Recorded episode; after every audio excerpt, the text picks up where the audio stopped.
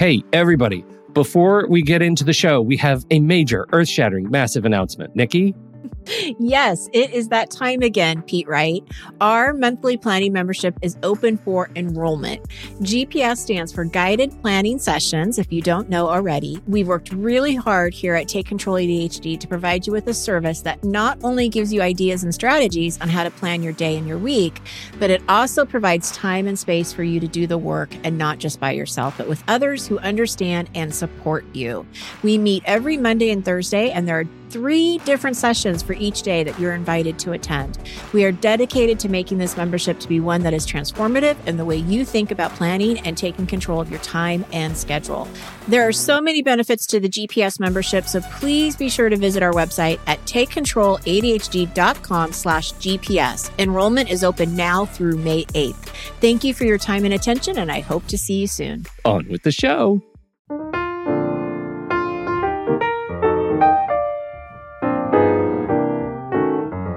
Hello, everybody, and welcome to Taking Control, the ADHD podcast on Rash Pixel FM. I'm Pete Wright, and I'm here with Nikki Kinzer. Hello, everyone. Hello, Pete. How you doing, Nikki Kinzer? I'm doing pretty good on this uh this day. This day? This day. Is that where we are? We've totally given up on identifying days. That's good. That's, sat- that's satisfying. It's satisfying. Uh, we just got the word that we are uh, that we're uh, stuck until I think July sixth. Now they've extended the stay at home. So great. That's awesome. Really? I've not heard that. That's Our fair like- governor, Kate Brown, yesterday. That affects you too, Nikki Kinzer.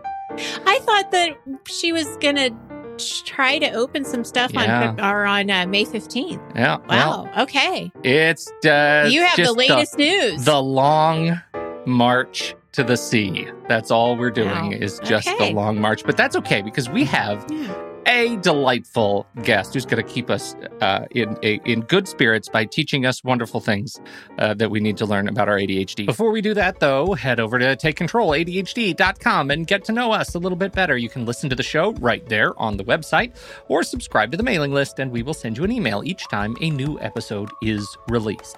You can connect with us on Twitter or Facebook at Take Control ADHD. And if this show has ever touched you or helped you make a change in your life for the better, or if you just like hanging out with the guests that we have on this show, like today's guest, who is amazing, you should head over to patreon.com slash the ADHD podcast. For just a few bucks a month, you can join one of our tiers and access our online community of ADHD, uh, wonderful ADHD patrons who share their stories and support with one another through our online Discord community or our online Facebook page uh, just for the group. You can watch the live stream of the show each week as we record it, and you can get access to the podcast in your very own members' podcast feed a week early uh, before everybody else, and it doesn't even have any ads in it. So uh, it's all great news. And I will say, I made a pitch last week that we had a new product coming to the store, and uh, it's here. So if you want to get your very own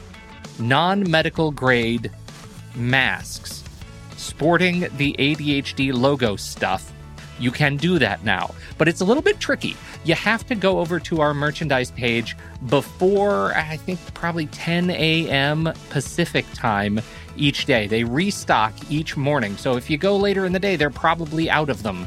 Uh, frankly, it is a very complicated time for people who are manufacturing masks and uh, especially logo merch masks. They only get about a thousand a day for everyone that they are providing masks for. So this is the deal. You show up before 10 o'clock, you place your order. It takes two weeks to 20 days to get your mask with the logo stuff on them.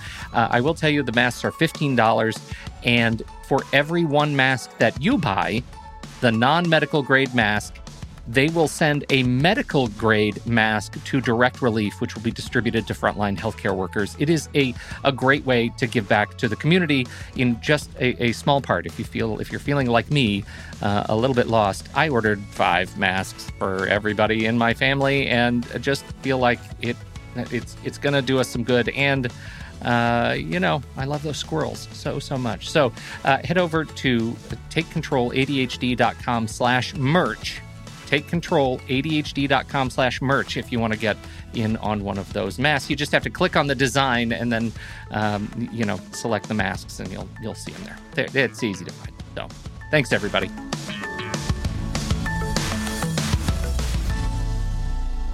Dr. Michelle Frank is here.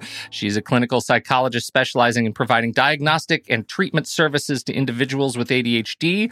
Her work with clients is all about finding strengths based approaches to learning how to live with ADHD. And the last time she was here, she helped us through all of the things we needed to know about shame and how it impacts relationships. And unfortunately, it turns out we weren't finished. There is more guilt, shame, and relativism to talk about in ADHD than we ever would have expected. So she's back to help us uh, level up a little bit. Uh, she's uh, her book. Last time she was here, her book was about to come out. This is a book she co-authored with Sari Solden, a radical guide for women with ADHD, embracing neurodiversity, live, embrace neurodiversity, live boldly, and break through barriers. So many words for me to put in my mouth.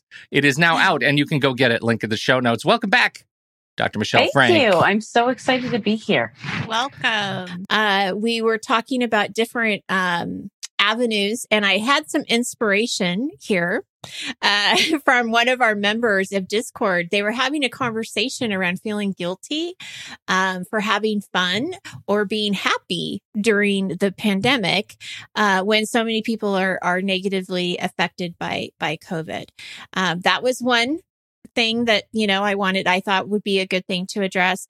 Uh, but it was also a couple of other things is feeling strange about when they hear about what other people are doing. So whether they're having fun or they're getting like things really organized and cleaned out and they're doing all these projects at home, but they're just staying at home. So there's kind of this like guilt, right? Of of uh, I should be doing more um, kind of thing. And then there was also some conversation around what's normal, what people should be doing. Um, and I, you know, notice I use the word should right? In quotes. Uh, so it got me thinking about a show and a topic and how could we kind of wrap all this stuff um, into into one? And what kind of came to me was this like cycle of comparison guilt and shame. It's like the comparison kind of comes first right? You're looking at what everyone else is doing. The guilt kind of starts to set in because you're not doing that and then the shame comes in by, okay, I must be a bad person because I'm not doing that. Does that, you guys understand where I'm coming from? Well, and it's funny. It's very timely too. I just opened. I opened the I, my news reader this morning and read this this article on that just popped up about uh, COVID snitching. Uh, people who are so like they are so frustrated by uh, what they see with people like flouting, uh, you know, recommendations, stay at home orders. They're going out, they're not wearing masks, they show up at events, that they're starting to call the police when they see like groups of kids outside their house or, um, you know, I, I went social the, policing. Yeah, yeah, social policing. Mm-hmm. And they were, they, and I thought it was interesting because that's, that's what I would call it, right? Social policing, but they did call it COVID snitching. And that sounds thought, way catchier. That's so like you can market. I would that. click that. I would right. click that. Guilty as charged. Yeah, uh, yeah. But but there is this there is this other sense that I find myself dealing with, and I'm you know for I don't know uh, the the ADHD part I, I struggle with a little bit because I might have a feeling of um, you know guilt that I'm not getting enough done or shame that I'm not you know living my my COVID quarantine life to its fullest extent. Uh, but I also have this darker side that I perseverate on the Schadenfreude, the look, you who are opening your state today, like, I don't want more people to die, but I also do want you to get a message. And that feels really dark. And it's one of those, it's one of those uninterruptible patterns that I find I can get myself in. And that sort of leads to more guilt and more shame and more comparison and guilt and shame in that cycle. So there, there's my my three and a half cents. That's a good point. You know, I've even found myself feeling like getting eh, sort of stuck in this feeling of like not being a good enough therapist or, or feeling like a fraud because some days I'm not doing the things I I know to do to cope well. You know, like mm-hmm. I know all the things and then don't always do the things. And eh, so I guess that's just to say I'm not sure we can ever fully escape that voice. It's about getting to a place where you know we don't get onto the train car with it and take it cross country, right? Like we, mm-hmm. it gets quieter, it gets softer, it has less of an influence on our mood and what we choose to do or not. But, you know, can we ever get rid of that voice? I, I don't think so. Mm-hmm. Um, I think we can learn how to do it differently. Mm. So let's talk about that. but I guess before we talk about the how, I am curious to know, and, and Michelle, you and I were talking about this in via email, kind of back and forth a little bit about the psychology behind what we're experiencing with COVID and its effects on mental health. Because we are certainly see, seeing that. Um, so I, I'm curious from your standpoint, what's happening here? Oh, what isn't, right? Um, so mm-hmm. a lot is happening, and I think um, it, we're starting to talk about mental health, um, and we're going to continue to have to because it's it's going to be a pertinent issue for some time. Um, not that it wasn't before, right? But uh, um, it's going to get bigger. Yeah, it's going to get bigger. Yeah. yeah, what I'm seeing is a lot of folks who were struggling with anxiety or depression or loneliness you know, body image, eating stuff, anything you were struggling with before, probably going to come up. There's a, like a phrase, uh, stress and regress, right? Like we all sort of regress a bit under intense stress and when there's a lot of change that we feel we can't keep up with. So we're definitely seeing a rise in in anxiety and depression and loneliness. If you're at home, you know, with your family where there's a lot going on in those dynamics. All that's coming at the surface if you're quarantined together, right? So mm-hmm. there's a lot going on on that end. But even from the perspective of just like your your your day to day, you know, average Joe or Josephine's uh, mental health and daily functioning, let's be clear. We're experiencing a global community trauma. Mm-hmm. And it's one that is ongoing. And typically, we integrate and make sense of and make meaning from trauma and once it's over. But this sort of just keeps unfolding. And there's a lot of uncertainty that comes with that. And the, the human brain and body definitely don't appreciate too much uncertainty. And so we're all being thrown into a stress response. One model I like to think about is it's called the window of tolerance. So I just I want you to imagine like um a yellow bar or a Lego, and that has window of tolerance, zone of tolerance written on it. In that space, we are safe and social. We connect, we can be creative. I don't know about you, but I've heard a lot of people saying they're hitting creative blocks lately. Mm-hmm. Um, we can problem solve. We feel clear and good. Now, right above that, stack a red Lego. And on that's written hyper arousal. That's fight or flight that's anxiety, anger, irritability, um, you know, eh, increased heart rate. I, I call that home. right? it's a, it's a, yeah, it's a, it's a sympathetic nervous system response to, you know, to get you moving in response to a mm-hmm. threat eh, or, you know, to go home, Pete. And so then underneath the yellow block, there's a blue leg out, and that's hypoarousal. That's freeze. And that typically happens when fight or flight don't work or when we can't escape the stressor, like nothing's working. And so we start shutting down. On an extreme level, for folks who've experienced trauma, that looks like dissociation and, and very serious depression. But for those without those predispositions or past experiences, it might look like numbing out, uh, not feeling present, just collapsing on the couch with overwhelm. Now, I don't know about you, but this three tiered structure looks a lot like daily ADHD life too, doesn't yeah, it? Yeah, I like, was just saying, I don't even know what to call that vacation home, I guess. yeah. Yeah. Right. I yeah. go back and forth. right. It's so, so, rare that I'm actually like in that yellow block. I would just swing from place right, to so place. Just, yeah. Like it just makes me think, you know, it makes perfect sense. The ADHD brain struggles to regulate arousal states and it struggles to regulate eh, emotion states. So it makes perfect sense that the ADHD brain would do a lot of bouncing in this this bounce. We'll call it a bounce house now. It went from Lego structure to bounce house. right. And but everyone is experiencing some form of this. It might be, you know, sort of stress response light. Uh, and some people really are just chilling out in the zone of tolerance. But for a lot of folks, they kind of bounce back and forth all day long and our is our bodies and brains trying to make sense of what's going on. Is it common then for, I mean, I, I would think that this is probably common even outside of COVID, but I'm just curious for ADHDers to compare themselves when they see people in the yellow and they think, oh, that's where I need to be. Gosh, you know, there, there's research on the increased negative self talk and negative thought patterns that happen for folks with ADHD. That is very real. But I don't know about you know you guys and your experiences, but um, in my personal experience and with my clients, I hear a lot of comparison to um, this this bar of ideal expectation that is set around neurotypical functioning mm-hmm, mm-hmm. and idealizes it. Yes, yes. Oh my gosh, that is exactly it. That's the comparison thing because uh, I'm idealizing uh, not just behavior but identity. Right? Yes, when I look, there you go. There you it. go. That's it. Oh, I just you just put that together. Add another Lego block. Add or, another block. Yeah. Identity. Green.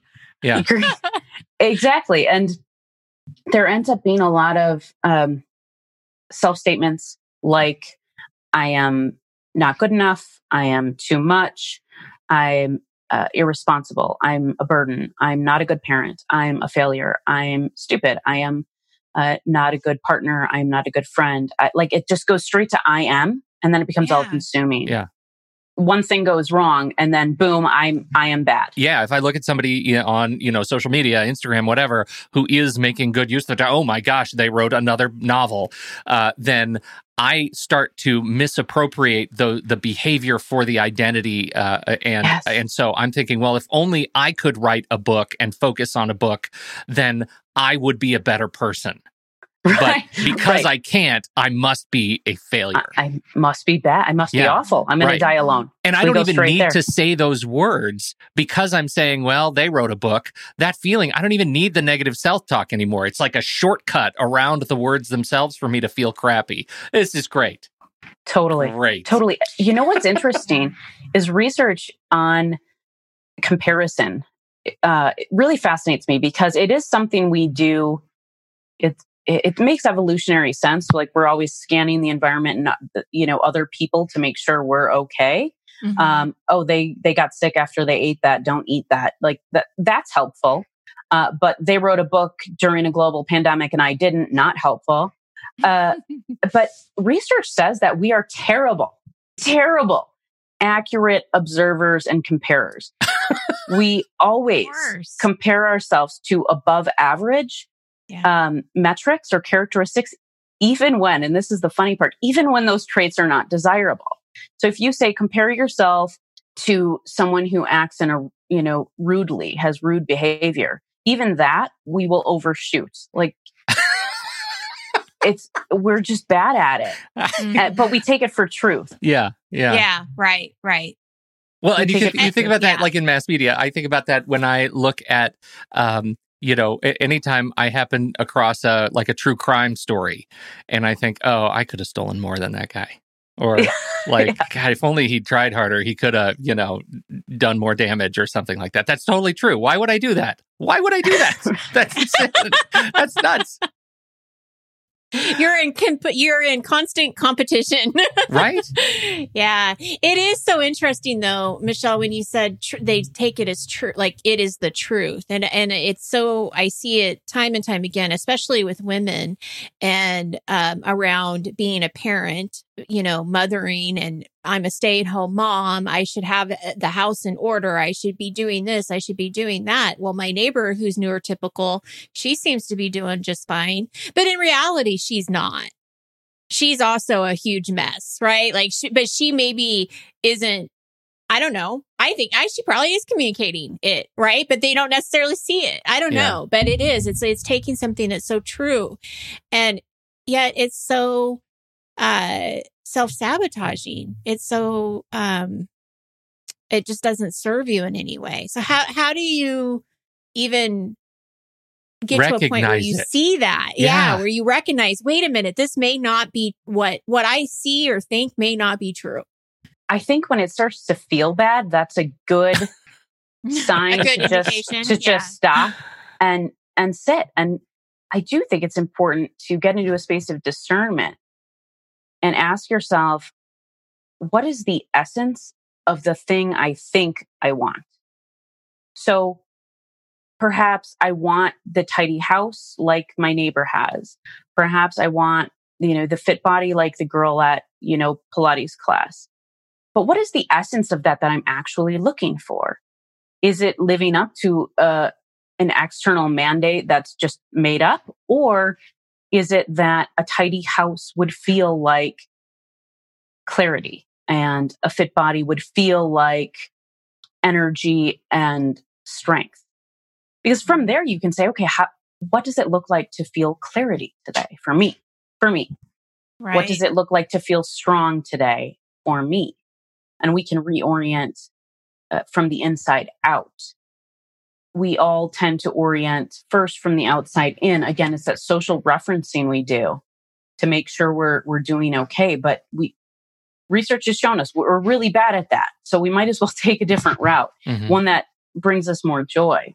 I really like what you said. What what is clarity for me? I think that that for me is a really important part of adding that to your internal conversation. I love that. It's not going to look the way it looks for any other person. Mhm. regardless of their use space on the neurodiversity spectrum. And also, I think comparing, I see this time and time again too, comparing yourself to other ADHDers. Well, they have ADHD and look at how well they are put together. So, again, I think going back to what is it for me? What works for me? What do I need? I, I I don't know how. Uh, just a shout out to our community because I don't know how the ADHD group has it, it doesn't have more of of that. When I'm hanging around on our Discord group, I don't I don't feel like I'm comparing myself to other ADHDers in that community. But as soon as I go out and look at other people who are somehow mm-hmm. appear so miraculously successful with their ADHD, then I start to to really think about that. What that is crazy talk. Why would I be like, even if I were standing next to me, if I had another me right here, it would be ridiculous for me to try to compare myself to that guy. I, I, that is like climbing a ladder with no rungs because we're just trying to get through the day. And, uh, and I, I feel like it's important to knowledge, to acknowledge that. And so I think about you, the, the word that really stood out to me is discernment. Um, because that is that is like we love to say a muscle right that's a thing we have to learn to do and it takes practice and it takes daily effort and heavy lifting to figure out am i lying to myself today about my own reality Right, Mm. right. Reinventing our voice and rewriting the narrative takes practice. Yeah. We don't just wake up one day suddenly with like nothing but positive self talk in our mind. yeah we have to seek that out that our brain naturally goes towards finding the bad stuff so we can protect ourselves.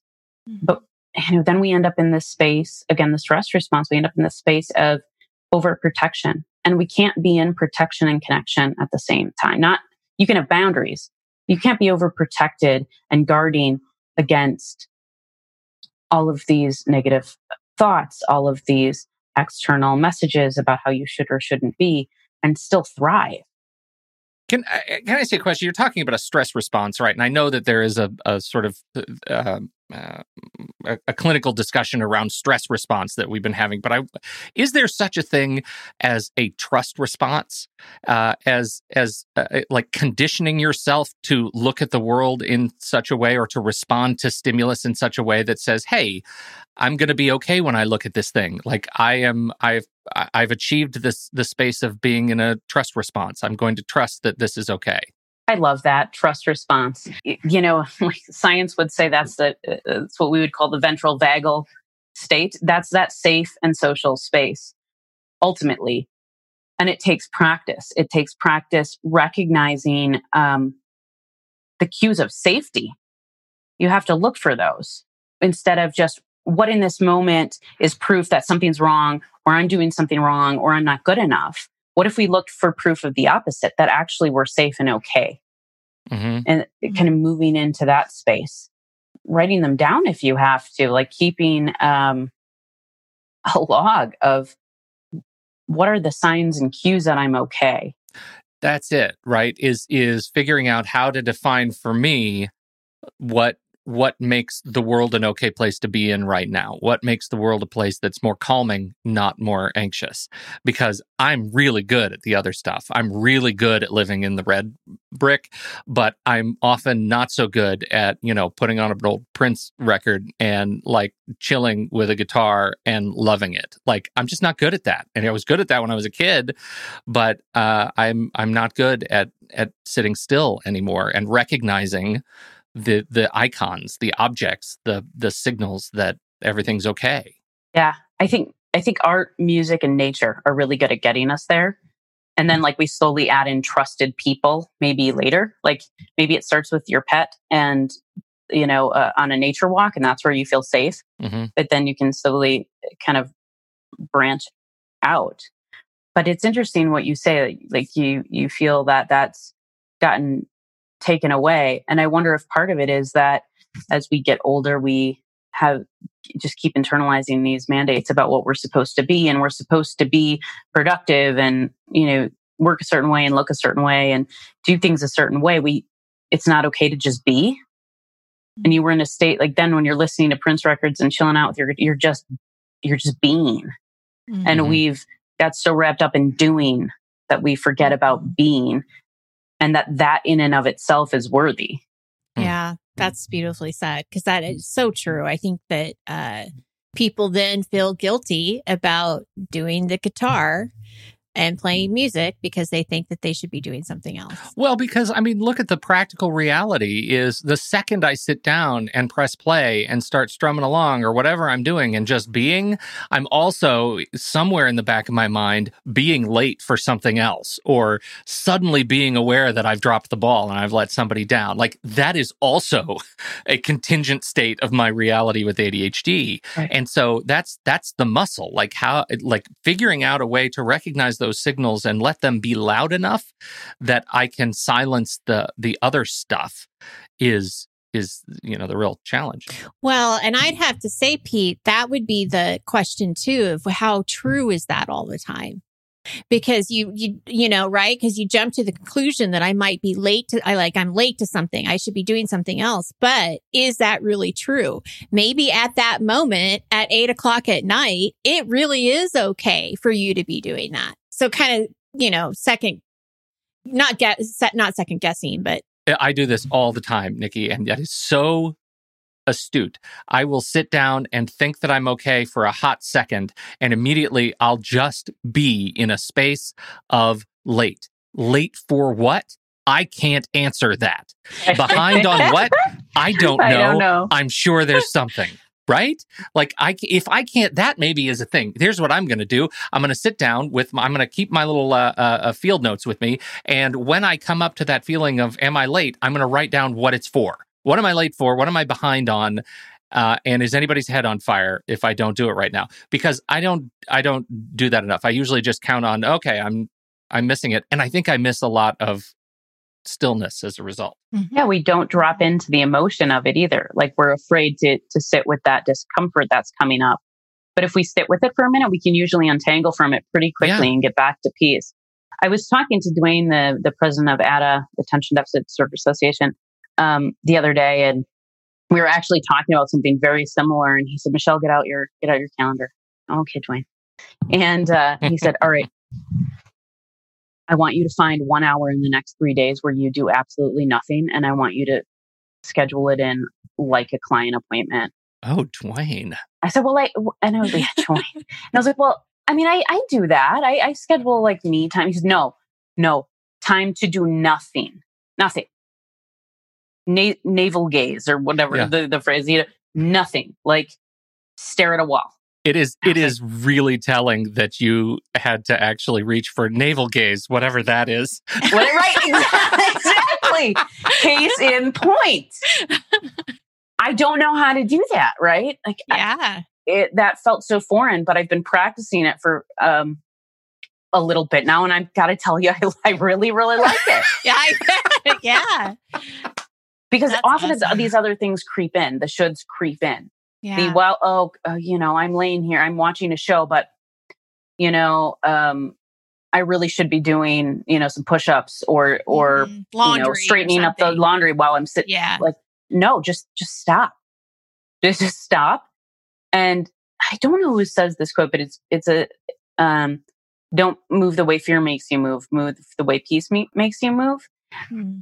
And I like that. I think it helps to seek out the joy, like move the way that brings joy because joy isn't it isn't a dopamine rush. It's not, it's not numbing out. It's not an adrenaline hit. It's, it's presence. It's like that contentment moment. and presence in the moment. I think that is a much better, um, compass for what's good and what comes from within than trying to stay away from what doesn't feel good.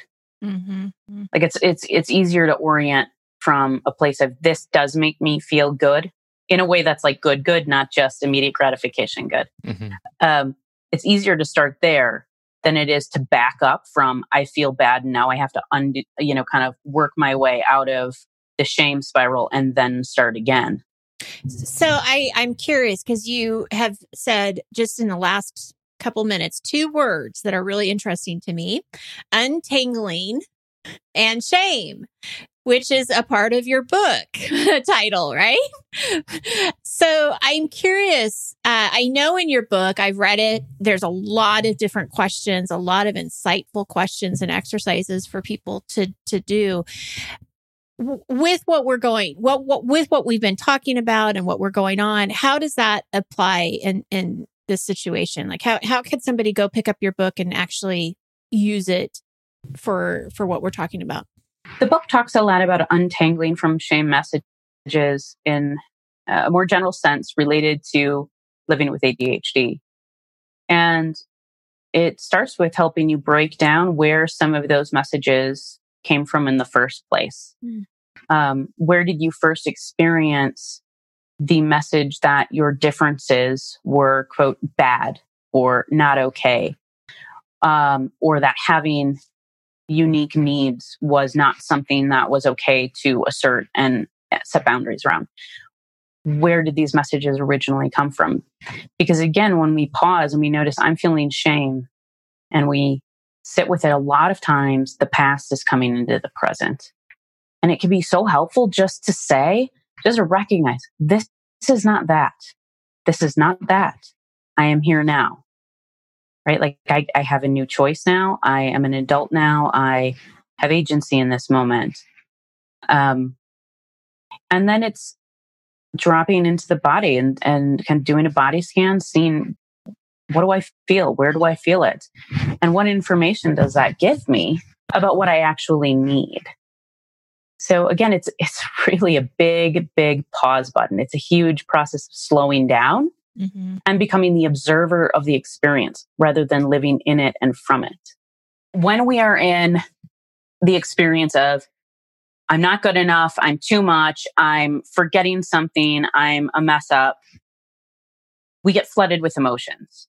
And, uh, uh you know, it's just like a, a water slide, just spiral right on down. Those thoughts just get worse and worse, more and more mean, and the emotions follow. Okay. So we have to pump the brakes on that. And by pausing, taking a few breaths, getting present with what we're experiencing. And then by naming it, name it to tame it, mm-hmm. calling out the thoughts, calling out the shame, we can like kind of start to see it more as some like one part of our experience.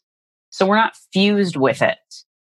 We're taking a step back so that we can like be the observer and say, okay, well, what what do I, Michelle, want to do with this moment? Instead of, you know, feeling like our hair is on fire because we're so flooded with emotion that it's just totally become us. So we have to kind of pause so that those emotions come to a more workable space so we can make some new decisions. Yeah. But when you're okay, so that's good. So when you are flooded, you can't make those decisions. So that's why you're saying you have to pause and really take a step back. And I like what you were saying before too of remembering that where the messages came from isn't true now. Like you you have the power to change that story. Um right? Like you have that that I I feel like that's a really strong message to be able to to walk through that and not just accept that because my second grade teacher said this that doesn't apply to me now as a woman in my 40s. I say in my 40s because I'm not, you know, closer right. to 50 than 40, but and from that space we can say okay, we can get back to that personal values question of okay, well what does it mean to have a space that feels good to me today? It's, yeah. you know, not hyper organized Pinterest board, beautiful. Right. But we can get back to like, okay, but what, okay, what really matters to me? Mm-hmm. Uh, when we're flooded with emotion, when our minds are going 50 miles a minute down like the negative self appraisal uh, railway, literally like resources are draining from our frontal lobe. We are just, we're not there. Right? We're in the mm-hmm. red or we get to the blue Lego. We are mm-hmm. not we are not capable. We have we have to slow it down. So how does that look? If you know i mean it's pretty common for somebody to say i'm so overwhelmed i just shut down. That's a that's a very i think common um thing for people to feel. Like when you were talking about the whole lego thing in the first place this is adhd right? We kind of can see that. So when you are in the shutdown the the blue lego how how do you create that space? How do you get the bounce back in your house? Your, yeah. your bounce house? Yeah. Yeah. Yeah. Well, I, I feel like it is so easy for me to get lost in the sea of unrealistic expectations in the world. And I, what I'm sitting here musing on and uh, that I, I'm struggling with is I also like my, my, initial instinct is turn off uh, every screen like don't take in any external signal for for a while right? Shut it all down. And I live in a world that is connected this way, and my job is singularly required uh, uh, uh, requires of me to be connected in this way if I am to put food on the table. And so I'm trying to find the balance in my head. Like, what does it look like to have bounce in my house and to be enabled to live as a modern contributor to a struggling economy? right uh, in in such a way that um, I can both wade into what I know is the sea of unrealistic expectations and also be strong enough in the the present in the me and the who I am in my own identity that I don't need to compare it to somebody else's. And I I maybe that's the uh, I guess that's the brass ring, right? Like I, I how do I get to a point where I'm so comfortable as me that I don't need to see me in you? That that brings up so many thoughts for me. It's like um, you know that ADHD thing when ten thoughts hit at once. That's that's happening. I don't know anything um, about that at all, at all. First of all, we're interdependent beings. We always have the need to see ourselves in other people and have them reflect us back. We don't escape that. Mm. We shouldn't escape that fully. Um, social referencing can be helpful when it's not taken to the destructive place you're talking about. But I think part of it is also surrounding ourselves with the people who we can say, hey, can you like, you know, I, I could use some affirmation or just I could use a moment to vent. Those people in our lives who reflect us back positively. Um, yeah, that's a really ADHD, good point. And I think that that twist is important to me that it, it is not so much people that I need to see myself in other people. It's surround myself by the people that I want to see myself in other people, yes. right? That drive me to something new. And and and that I am grateful that they might see a bit of themselves in me. There you go. You know, or you know, provide an act of service where like uh, acts of service tend to get us out of our own minds and like sort of back into that sense of shared humanity that can be mm-hmm. really helpful. Um, you know, Nikki, you mentioned like that overwhelm that happens in those moments too. Um, how do I get the bounce back? I think it's important to remember that emotions really are their energy. They are like chemical and electric uh, impulses, you know, in our running through our brains. And so it needs, they need to move. They need to be honored and dealt with and then like we need to keep moving. What when we really shut down is when we push it all away. We push Oh, it all away, a but really it can good point because you're not dealing with you're it. not dealing. Yeah. So of course it's too much. But the thing is for people with ADHD, even a little bit can feel like too much, Mhm. right? Mhm. Uh, it's not quite the same as if we were talking about someone who's neurotypical. Mhm. Because with ADHD, the, the small thing can send you into complete overwhelm and it's not proportionate in the way we'd expect. So it does look like, again, slowing down, breaking it down to the smallest possible piece. And I like, I just really love the question what is the next right action? What is the next Mm. best thing? Maybe it's just go get a glass of water and then you make another new decision.